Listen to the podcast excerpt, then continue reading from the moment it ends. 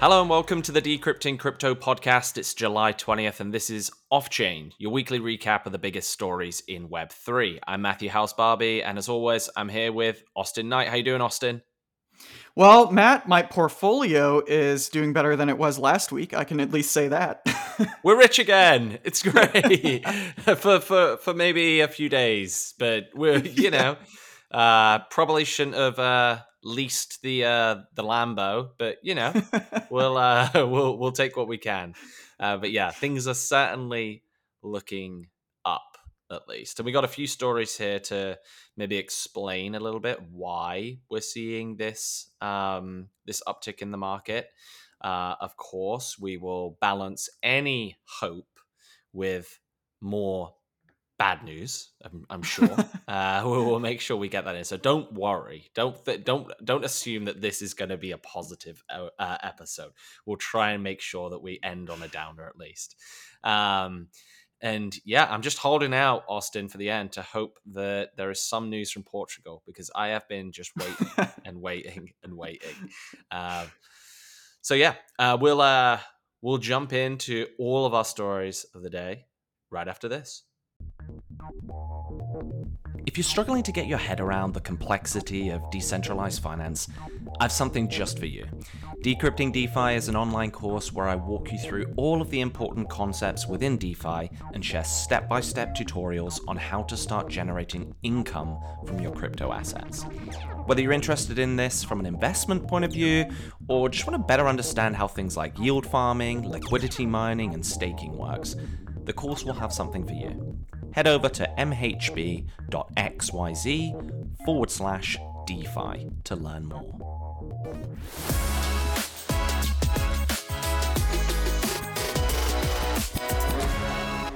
We're back to being bullish. So ETH is up. It's up big, nearly 50% now in the past 7 days. This is pretty positive. And I think we're all a little shocked that we're seeing such a rally happening, but there's a reason. There is a reason as to where all of this hope is coming from, and it's relating to the merge. So the merge has a quote-unquote tentative go-live date. I think we've heard that before, of September 19th of this year. So pretty much 2 months from now. This was actually announced by Tim Beiko, one of the lead organizers of the core devs at Ethereum Foundation. This was a call that he was on last Thursday, and as part of consensus layer, and there was a follow up tweet that reaffirmed this by one of the other core developers, superfizz.eth, and they then said. And I'll quote this verbatim. This merge timeline isn't final, but it's extremely exciting to see it coming together. Please regard this as a planning timeline and look out for official announcements.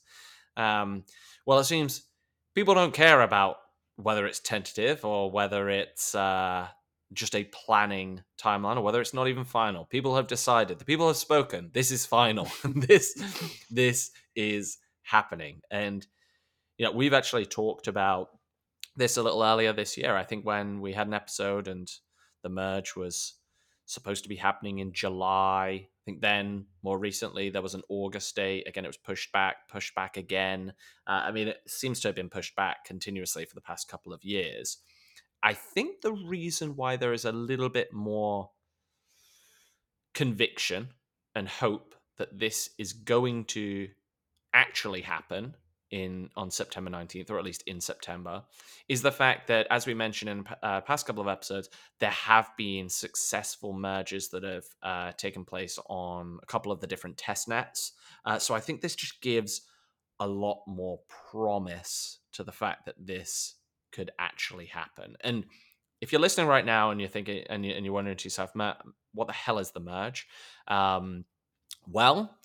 The merge is probably the most significant event that we've been waiting for in certainly the Ethereum ecosystem, and I would argue probably the biggest thing in crypto since the whole kind of block size debate of Bitcoin and the switch to SegWit and everything that happened there back in, was that 2017? I think that happened, and the whole like long time ago. Yeah, long time. I remember us talking about that back then as well. So, let me give you a bit of a quick primer for anyone listening that doesn't know what the merge is. The merge, in short, is basically it's migrating and completely changing the consensus mechanism of the Ethereum blockchain from what it is today, which is proof of work. And proof of work ultimately is a consensus mechanism that uses pretty significant amount of energy. This is the crux of the argument of like the environmental argument against Ethereum and obviously Bitcoin and any other proof of work blockchains. Uses a huge amount of computational power and as a result, a lot of energy. Well, switching from proof of work to proof of stake. Proof of stake has none of these high energy resource intensive mechanisms in place, basically reduces the carbon footprint to a nominal amount, be just like running another kind of desktop machine, because all of the consensus is dictated through putting capital at risk versus putting computing power and hardware at risk. So without going into all the details there, this is a monumental shift. And I think if this is successful, will be an enormous step forward for ETH, in particular on the just environmental concerns, certainly for adoption. I think the big positive, or certainly from my mind, right, another big positive here comes from after the merge takes place, assuming it does and it's all successful. Lido, which is the liquid staking platform, we've talked about this previously. They are the ones that offer staked ETH, STETH. They'll begin redemptions of staked ETH. I think this will actually happen like a few months after the merge, maybe near the end of the year, assuming merge happens in September, where you'll be able to swap in one staked ETH for one ETH. And what we've started to see is the price of staked ETH against ETH has actually been rising over the past few days on the news of the merge. I think we talked, Austin, about 3 weeks ago about the whole like big disparity in price. I think it was like something like a 7% discount on ETH if you just bought staked ETH at the time. So people have been obviously buying lots of staked ETH in the run up to a potential merge, knowing that they can then redeem that for not only the additional 7% kind of like discount that they got on there, but you also gain yield on top of it. So it actually net out closer to like the 10 to 12% gain just on having staked ETH. So that's pretty great. I guess the main question we need to ask ourselves is, do we believe that kind of this momentum in the market can maintain during the wider kind of macro conditions? Because it's pumping everything right now. Bitcoin's pumping, altcoins are pumping, ETH is on a tear, which is the most understandable piece. And obviously ETH will drag up the wider ecosystem when it does. But I'm seeing a lot of people that were very much down in the dumps even just a few days ago, now all of a sudden FOMOing back into all kinds of things right now. It's amazing how this can change the sentiment, especially on crypto Twitter, right?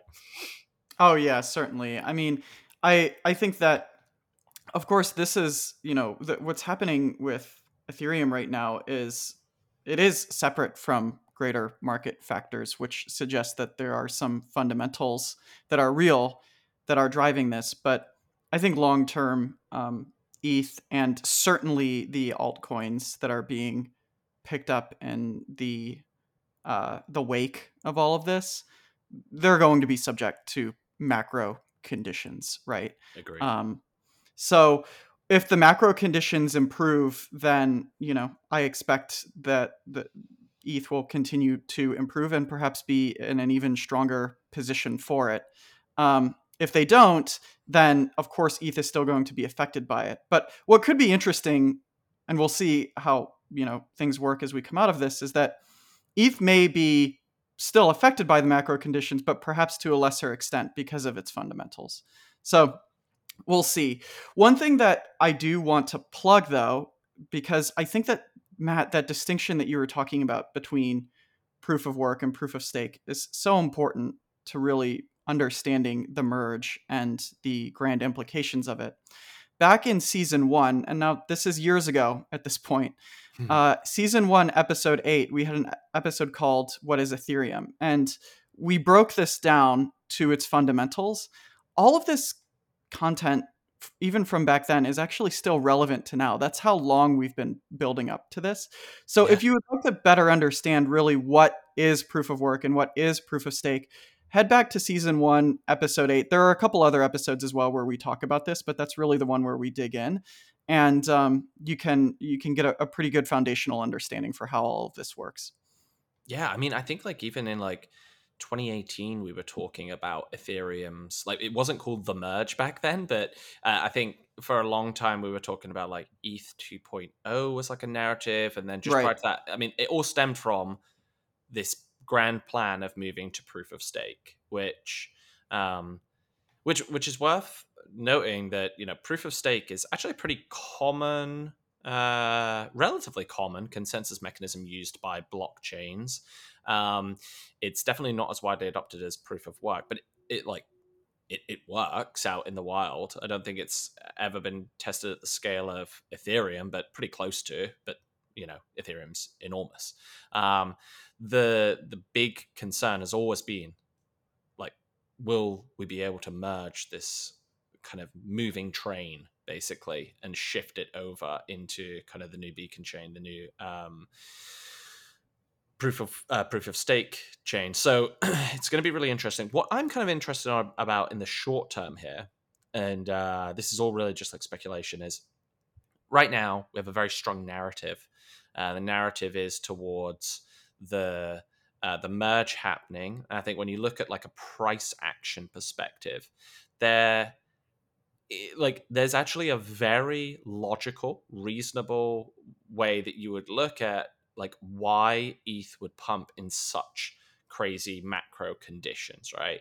Like, and actually, like, it makes a whole lot of sense up to the merge, right? There's a lot of like big arb opportunities in just like purchasing staked ETH at this time, and with it being successful, all of like the node and validator fees that are going to be realized during all of this. So there's a clear moment where you say, okay, this pump actually does make sense to me. What I am very interested to see what happens is, assuming that the merge does happen, because I think if there's, I will also clarify, there's one thing that I'm absolutely certain of, is if this date of September 19th gets like pushed back a month, there will be a mass sell-off for sure. So what's happened pretty much after every time this has been pushed back. But if it happens, what happens in the months after the merge? Will we see kind of the sustained rally around it? Or, you know, what's the narrative then to combat kind of like you mentioned, Austin, like the fundamentals are actually changing. There's like a really strong like fundamental change, a narrative change that can combat the macro. When that's completed, I think we're back at the mercy of macro. And yeah. I do, my take here, and I'd love to be wrong on it, is that, yep, we're going to see a nice short-term pump that may last up to the merge and maybe a little bit more, maybe shorter than that. But I don't see this being us back to bear market territory. I still think it's going to be another year plus before we start to see what we would kind of look at as like sustained kind of growth in any way, shape, or form. Yeah, I'm with you. This is not going to kickstart a bull market even within ETH. It's going to take a while to get out of the woods. We've got a big macro environment that is a lot larger than crypto, even though, you know, in our corner of the world, it seems like that's such a significant component of it. There's a lot going on outside of this as well. So, yeah. Well, why don't we jump into something that is going on inside and is kind of bleeding outside the crypto space in our second story of the day. Back in early July, we covered that Three Arrows Capital had filed for bankruptcy. Last week, we covered that Celsius had filed for bankruptcy. There are a lot of bankruptcies happening, and there's some more details that have come out specifically on the Three Arrows Capital bankruptcy, which is that they owe roughly $3.5 billion to creditors, including, get this, Matt, this is my favorite part, $2.3 billion to Genesis alone. Oh my goodness. This is not good. Why? Why do we have to constantly hear these absolutely ridiculous things? Yeah, this is not great. I'd firmly categorize this under not great. I mean, it's just amazing the size of that loan. So if you break this down, $3.5 billion across 27 different companies, including Blockchain.com, Voyager Digital, we've heard that name before. Rest in peace. Yeah.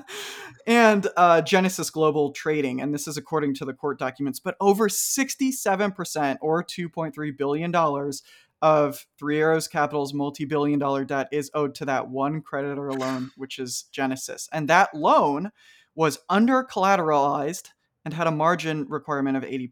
So it's not looking good there. Yeah. It's just unbearably reckless. It really is. I think we're kind of past the point of being in disbelief at this point. It's now completely believable, which is that's the only piece that becomes slightly unbelievable of how believable this all is. Yeah, I know. And I know that last week we were like, oh, we're probably out of the woods with collapses and everything like that. This one, I think, ended up being a little bit larger than we initially anticipated it would be and could have some additional domino effects. But get this, on July 13th, it looks like Kyle Davies, who is one of the co-founders of 3AC, tried to borrow another 5,000 Bitcoin, which at the time was worth around $125 million from Genesis, quote, to pay a margin call to another lender. And this is according to an affidavit that was filed on June 26th with testimony from Blockchain.com's chief strategy officer, Charles McGarrah. This is a common characteristic of a Ponzi scheme. Oh, so, my God. Have you, Austin, have you ever watched the film Margin Call before? Oh, yeah. Oh, my gosh. Which is just like an incredibly classic film around like the subprime crisis, where it's just like the plot is basically this, which is just like in Margin Call, they're selling off and is actually just like based obviously on the actual collapse of 2008, where large investment firms were selling off all of their bad subprime mortgages, trying to get out the door first and offload them onto other people that then basically got burned. This is just like Carl Davies is just borrowing. And I mean, more the fool anyone that actually lends the money. But, you know, borrowing from one lender to pay another, knowing that he's just basically passing the buck to someone else. There's going to be a default no matter what. It's unbelievable that someone would even do this. I mean, it screams desperation. That's what it screams. Yeah, it definitely does. And I think that there's even more characteristics of that. So reportedly, Kyle and Su Zhu, who was the other co-founder of Three Arrows Capital, had numerous investments under the names of family members. And this includes two residences in Singapore worth $48 million and $28 million a piece. And I'm sure that was just a small little one bedroom apartment, maybe something really modest. Yeah. It's a supplement to the yacht, you know? Yeah. You could probably park your yacht in it I imagine. Yeah. Yeah. But my favorite part is that in the bankruptcy filing, Su Zhu, who is a co-founder of Three Arrows Capital, is seeking $5 million, and Kyle Davies' wife, who is not a co-founder of Three Arrows Capital, is seeking $65 million. How does that happen? I love that Su Zhu is seeking $5 million. Yeah. Just like, oh my God, the couples therapy that Kyle Davies is going to go through on this one is going to be monumental. I think that's going to be there's going to be damages that are going to need to be sought after for just covering that. What is happening here? I think I shared this with you yesterday. Did you see Su Zhu's tweet that he shared out? He was like, the lack of awareness here, where he's like, let me find the tweet because it's just unbelievable. It was like, there was, Yeah, so there was this tweet by an individual who I don't know, I think is like a government official or something, where it was by a philanthropist. Yeah, and they were talking about how the Paris Agreement was a necessary step to address climate change. And Su Zhu retweets this with the caption, "Climate change talk is cheap, but sailing the seven seas on your yacht as an international fugitive is expensive." I mean, I just talk about poking the bear here.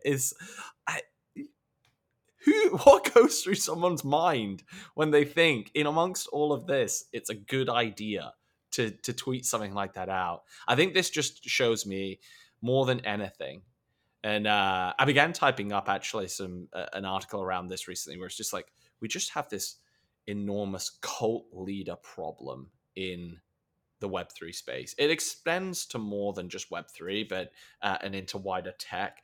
But just, I think just some of these individuals, Su Zhu and co, are definitely in this bucket where they think they're invincible, and they are going to face a reckoning from all of this. It's crazy. Yeah, truly wild to see things like that coming out of somebody as they're being chased around the world. Oh, man. Good times. All right. Anyway, shall we jump into our third story of the day? This story comes as Binance has just flipped Coinbase to become the exchange with the most BTC, so the most Bitcoins held globally. This isn't necessarily like a big measure that we look at, but it's worth noting. You know, Binance is by far and away the largest exchange by just trading volume, but Coinbase has always had far more BTC that's just held than they have, and this is recently changed with Binance now kind of flipping Coinbase. There was a good chart that I saw on Glassnode that we can share out maybe on Twitter, where, you know, for the longest time, there was an enormous gulf in how many Bitcoins Coinbase had held. They obviously had a big head start on them. And then it's like we get into like 2021, there's this drastic reversal that's starting to happen and closing in, and then just recently Binance has flipped Coinbase. And I think, like, so that in itself is kind of interesting, but then when you also combine in this, I know we've been talking about Coindesk quite a lot recently, but on another note of where kind of Coinbase has had, I think, some just like negative data come in, especially around like a market share signal, is Uniswap, so the decentralized exchange, and Coinbase now have pretty close to equal daily trading volume, which is a very big deal, right? And the shift has come largely from decentralized exchanges in general eating up more and more of like the stablecoin exchange market. So we think things like Uniswap, Curve, places like that. And in the most recent kind of market conditions, people have been changing and exchanging stablecoins a lot more, or at least even moving in and out of stablecoins. And then also, I mean, I've definitely noticed this myself, but Ethereum gas fees, I think they're actually at their lowest point since early 2020. So it's just making kind of trades on the likes of decentralized exchanges much cheaper, and cheaper even than just doing those trades for those like nominal fees that you would often get on Coinbase and other centralized exchanges that start now to seem more expensive. Now, I will just kind of park here and say, like, Uniswap itself, it accounts for around 80 to 90% of the daily trading volume on Ethereum, looking just exclusively at the decentralized exchange marketplace, so not including centralized exchanges like Binance, FTX, Coinbase, etc. But, you know, when you look at like the overall trading volume, decentralized exchange trading, like, it's the volume pales into comparison when you look at centralized exchanges. So if we take, and there was a really good, all of this research here was done by a research firm called Keiko. I think that's how I pronounce it, K-A-I-K-O. And so if we take Binance, FTX, and Coinbase, which are the top three centralized exchanges by trading volume, only those three, and we compare that with the entire like Ethereum-based, which is the largest by far, decentralized exchange marketplace, the whole kind of DEX market share is only 8% of overall trading volume. So it's tiny. So the fact that Uniswap is actually like matching Coinbase for trading volume is very significant. Very significant, I think. And I saw in like a tweet thread, Brian Armstrong kind of saying, wow, this isn't actually perfectly accurate because Coinbase Wallet facilitates lots of those trades, which often then are routed through Uniswap. But still, that's still a trade that goes through a decentralized exchange. So I think this is quite significant. And I think with all of like the news around Coinbase at the moment, I still feel confident that Coinbase will be a massive player long-term in this space. But I think more and more signs are pointing towards troubles, at least in them being able to establish like market share.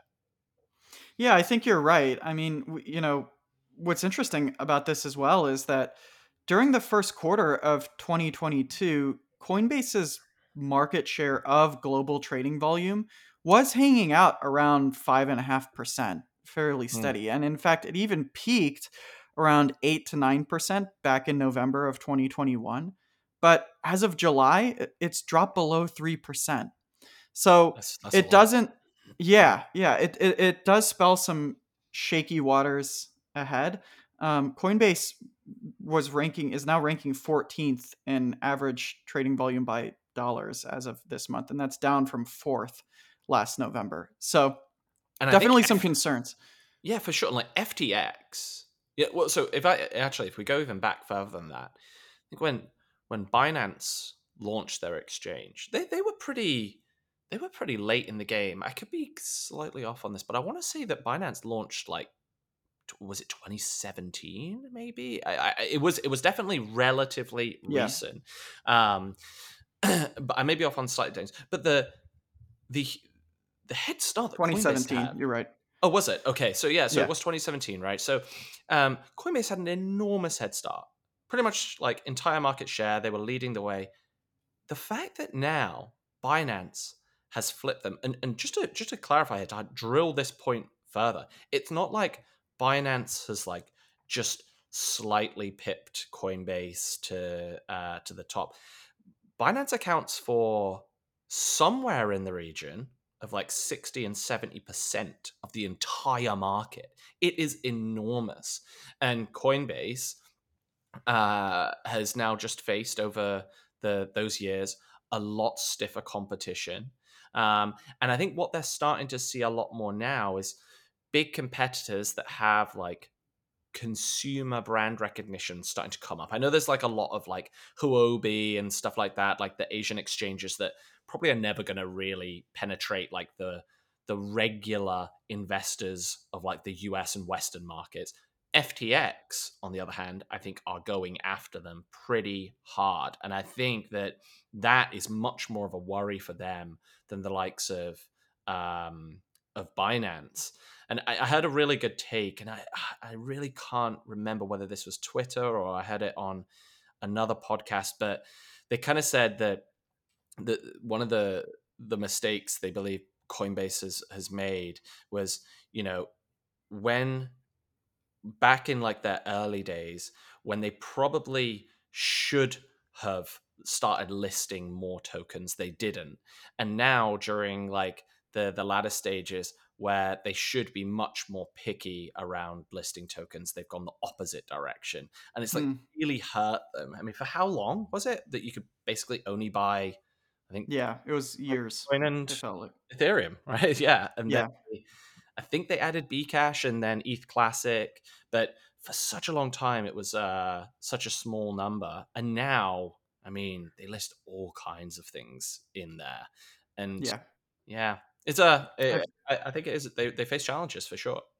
I totally agree. It feels like, you know, I mean, to me, it feels like once a week on average, there's a new listing on Coinbase. And that is just such a shift from years ago. And I will admit that back when Coinbase was taking a more sort of protective and conservative approach, it made a lot of sense to me because of the consumer protection aspect of it. And so I don't know. It's certainly unintuitive, but I do think that that's an interesting take. It makes a lot of sense. And it feels like there is an air of desperation in that the reversal from that. And maybe it is a little too late, but at the same time, speaking of Coinbase and Three Arrows Capital and all of these issues, one thing that Coinbase has gotten right is that they haven't really had any exposure to these defaults and bankruptcies that are happening, which is actually something that a lot of folks were worried about. It turns out that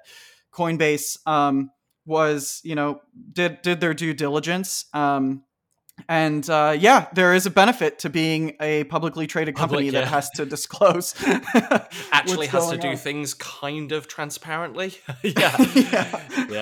Agreed. And I think like maybe I think there's probably a good argument to say that has really helped them during like this like crisis to not make bad decisions, especially where you could imagine that if they were scrambling for market share, they could have overstepped and overreached themselves.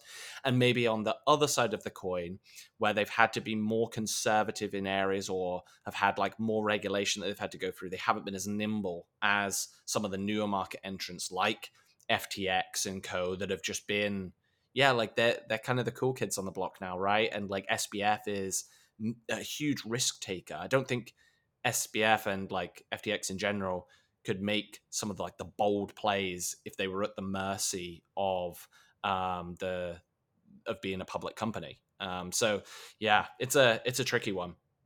Absolutely. So with that said, more news related to this market turmoil to come in our wrap up next.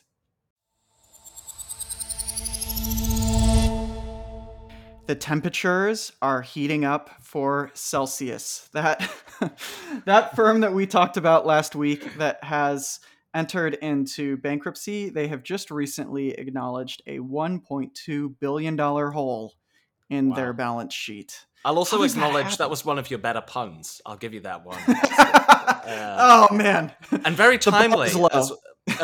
Very timely with London hitting did you see an all-time record temperature that's ever been recorded. So we're on theme here. Sorry, go ahead. I just needed to give you some recognition for that one.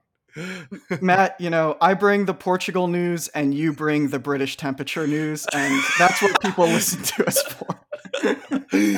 Please review us on all major podcast platforms and let us know how you enjoy those segments. Go ahead, Austin. Yes, so a $1.2 billion hole, that's incredible. If you look at Celsius bankruptcy filings, it shows that they hold $4.3 billion of assets and $5.5 billion in liabilities. So that leaves seems like a healthy business. Yeah, I mean, that is gnarly, man. And we'll link to the actual screenshot of their balance sheet. It's remarkable. But in their list of assets, they actually also claim that they have about $600 million in CEL, which is their token. Yeah. However, they noted in their filing that the total market cap for that token as of July 12th was roughly $170 million. So the hole may be larger than even what we're reporting now. The point is, it's not looking good. Certainly, more will continue to unfold with Celsius that we're going to be covering. Well, there's another important thing, because I've seen a lot of misinformation about the whole CEL token or CEL token, whatever. Actually, that's more aptly named CEL token. But their native token there has actually been going up in price and not nosediving, even after all of these announcements around bankruptcy, etc. It makes no sense, and people have been speculating, is this whales playing games? No, this is not the case. The reason why this hasn't been going down in price is that Celsius hold the lion's share of all of these tokens. Without large sell-offs, the token price won't go down. That's how a token price goes down. And there was a really great deep dive into this from Messari. I love the team at Messari and the research they put out, but they did like a good Twitter thread around this. But the TLDR on this is that, you know, Celsius may have claimed they have, $600 million of their sell token on their balance sheet. Even if it's worth $170 million, it should be zero. They cannot sell that. No one's going to buy it. There won't be liquidity. They can't sell it off. So it is a null asset. And it's just crazy to me that this still is like noted down as like an asset on their balance sheets. It's wild.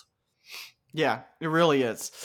Moving from one implosion to another, Korean prosecutors have raided 7 local crypto exchanges as part of their investigation into Terraform Labs activities, which, of course, is the Luna Terra collapse that we covered. Gosh, Matt, now it was a couple months ago. Yeah. I'm also just thinking here, maybe we should rename this series of the podcast One Implosion to the Another.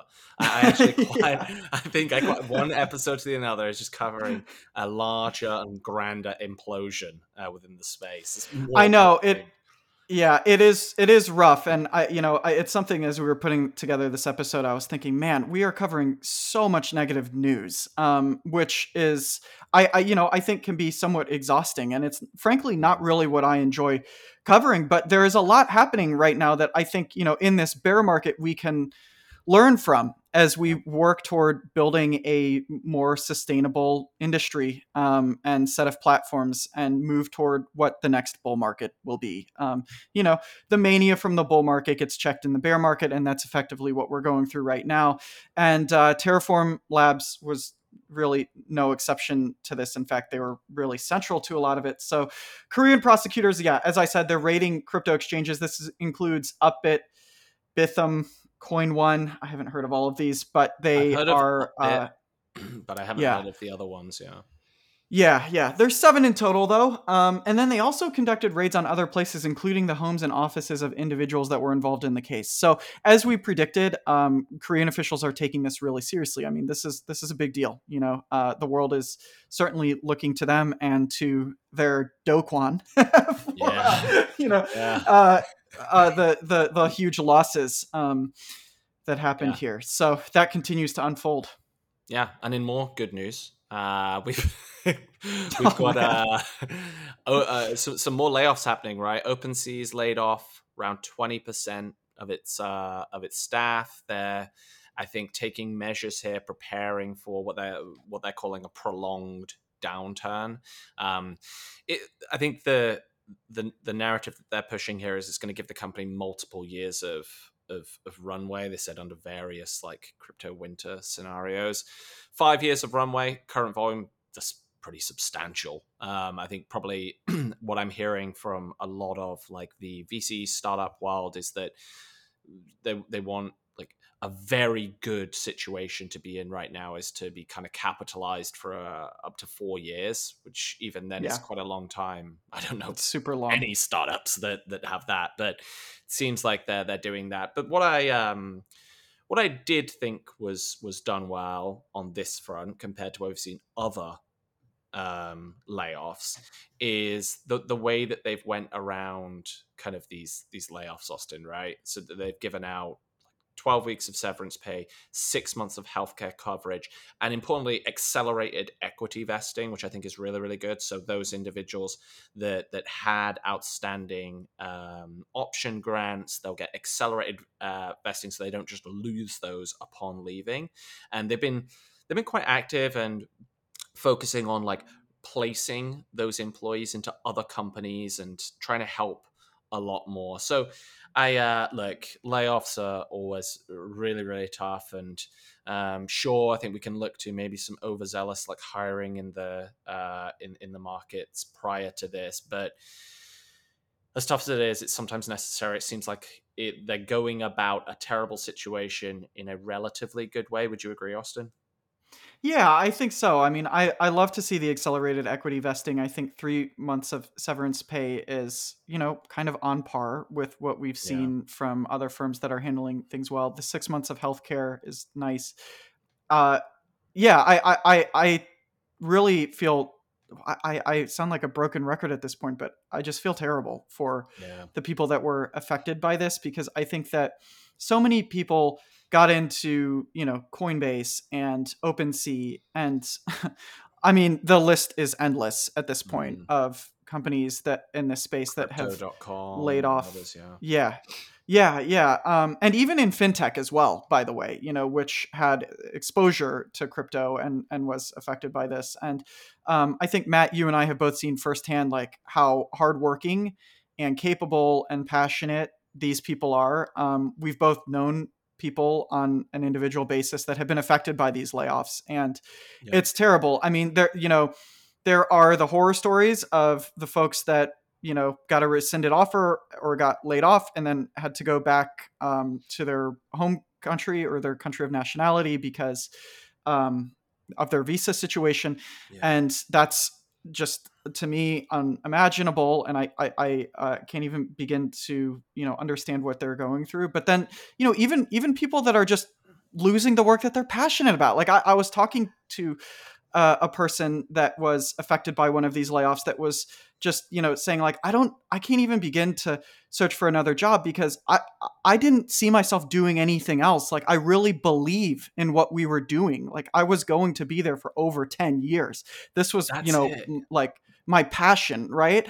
And it's just heartbreaking. The poignant, I think that's the real point here. Right. So it's like, you know, I think this is a little different from, you know, mass layoffs in like a GM like factory, and people are going to really struggle to ever get employed again and like not put food on their families' tables. I don't want to like downplay the situation, but I think that there is a lot of like hyper talented people with very specific skills, and having things like OpenSea on their resume, they're probably going to land on their feet by and large.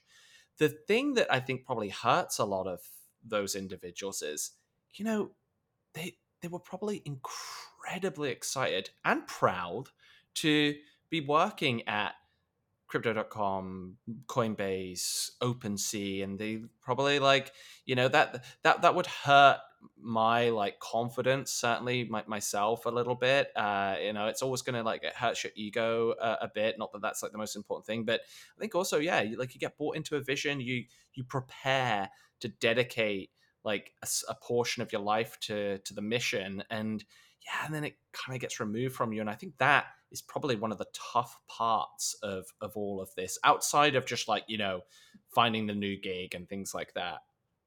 Yeah, absolutely.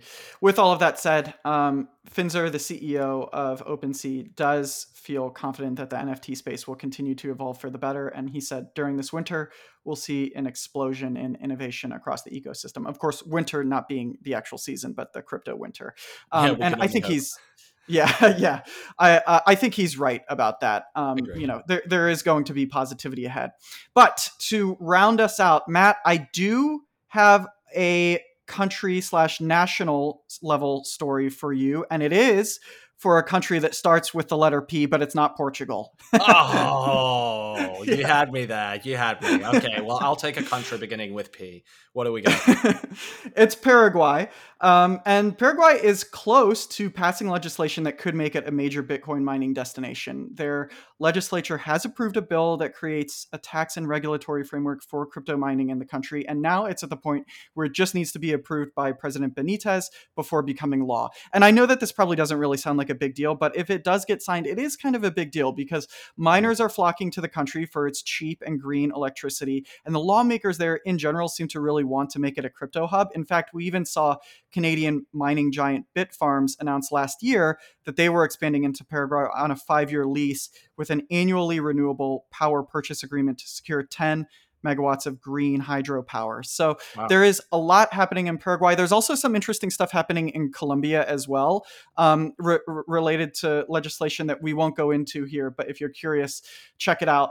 Definitely, you know, this doesn't put Paraguay and Colombia quite to the level of commitment that El Salvador and others are at, but it is, you know, part of this general movement in Central and South Latin America toward crypto-friendly legislation and regulation, which is, I think, encouraging. Yeah, and it kind of feels like a little bit of like musical chairs to a certain extent. We saw this with, was it 2019, 2020, the China Bitcoin mining ban, and everyone was like, oh, wow, like this is going to be horrendous for like the hash rate's going to drop on the blockchain, etc. Mining is just going to like collapse. And then what happened is the US went, oh, we're going to welcome Bitcoin miners, and like the hash rate like dominance shifted all of those mining operations over into the US. And then we saw like other countries like putting, New York with the proof of work kind of mining ban and stuff they're putting there, they'll shift. And yeah, so we start to see this like kind of like circulating around. I think maybe governments are seeing this and where they can capitalize on some of this. I think it's a smart move. Yeah, I totally agree. I love to see it. All right, last thing that we wanted to mention. Bill Murray, the legend, has bought a Cool Cat NFT for 3.9 ETH. Bullish. Yes. This is the when will the institutions get into crypto we've all been waiting for. I am bullish now. Bring on the merge. Bring on 10K ETH. Here we go. We're going to the moon, people. Yes. So if you want to own the same type of asset that Bill Murray does, check out the Cool Cat project. He bought it for, like I said, 3.9 ETH, $4,200. That's all we've got to say today. Did he oh, no! Oh, man. He could have doubled their volume. Oh, and I think on that note, we'll leave it there. But thanks again, Austin. And thanks, everyone listening. We'll be back next week, of course, with all the latest news in the world of Web3. See you next week, Austin.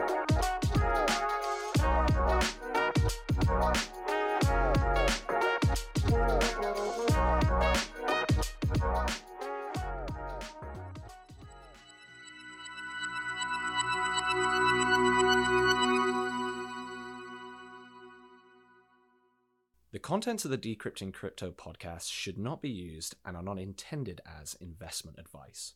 Please do your own due diligence before making any investment, cryptocurrency or otherwise.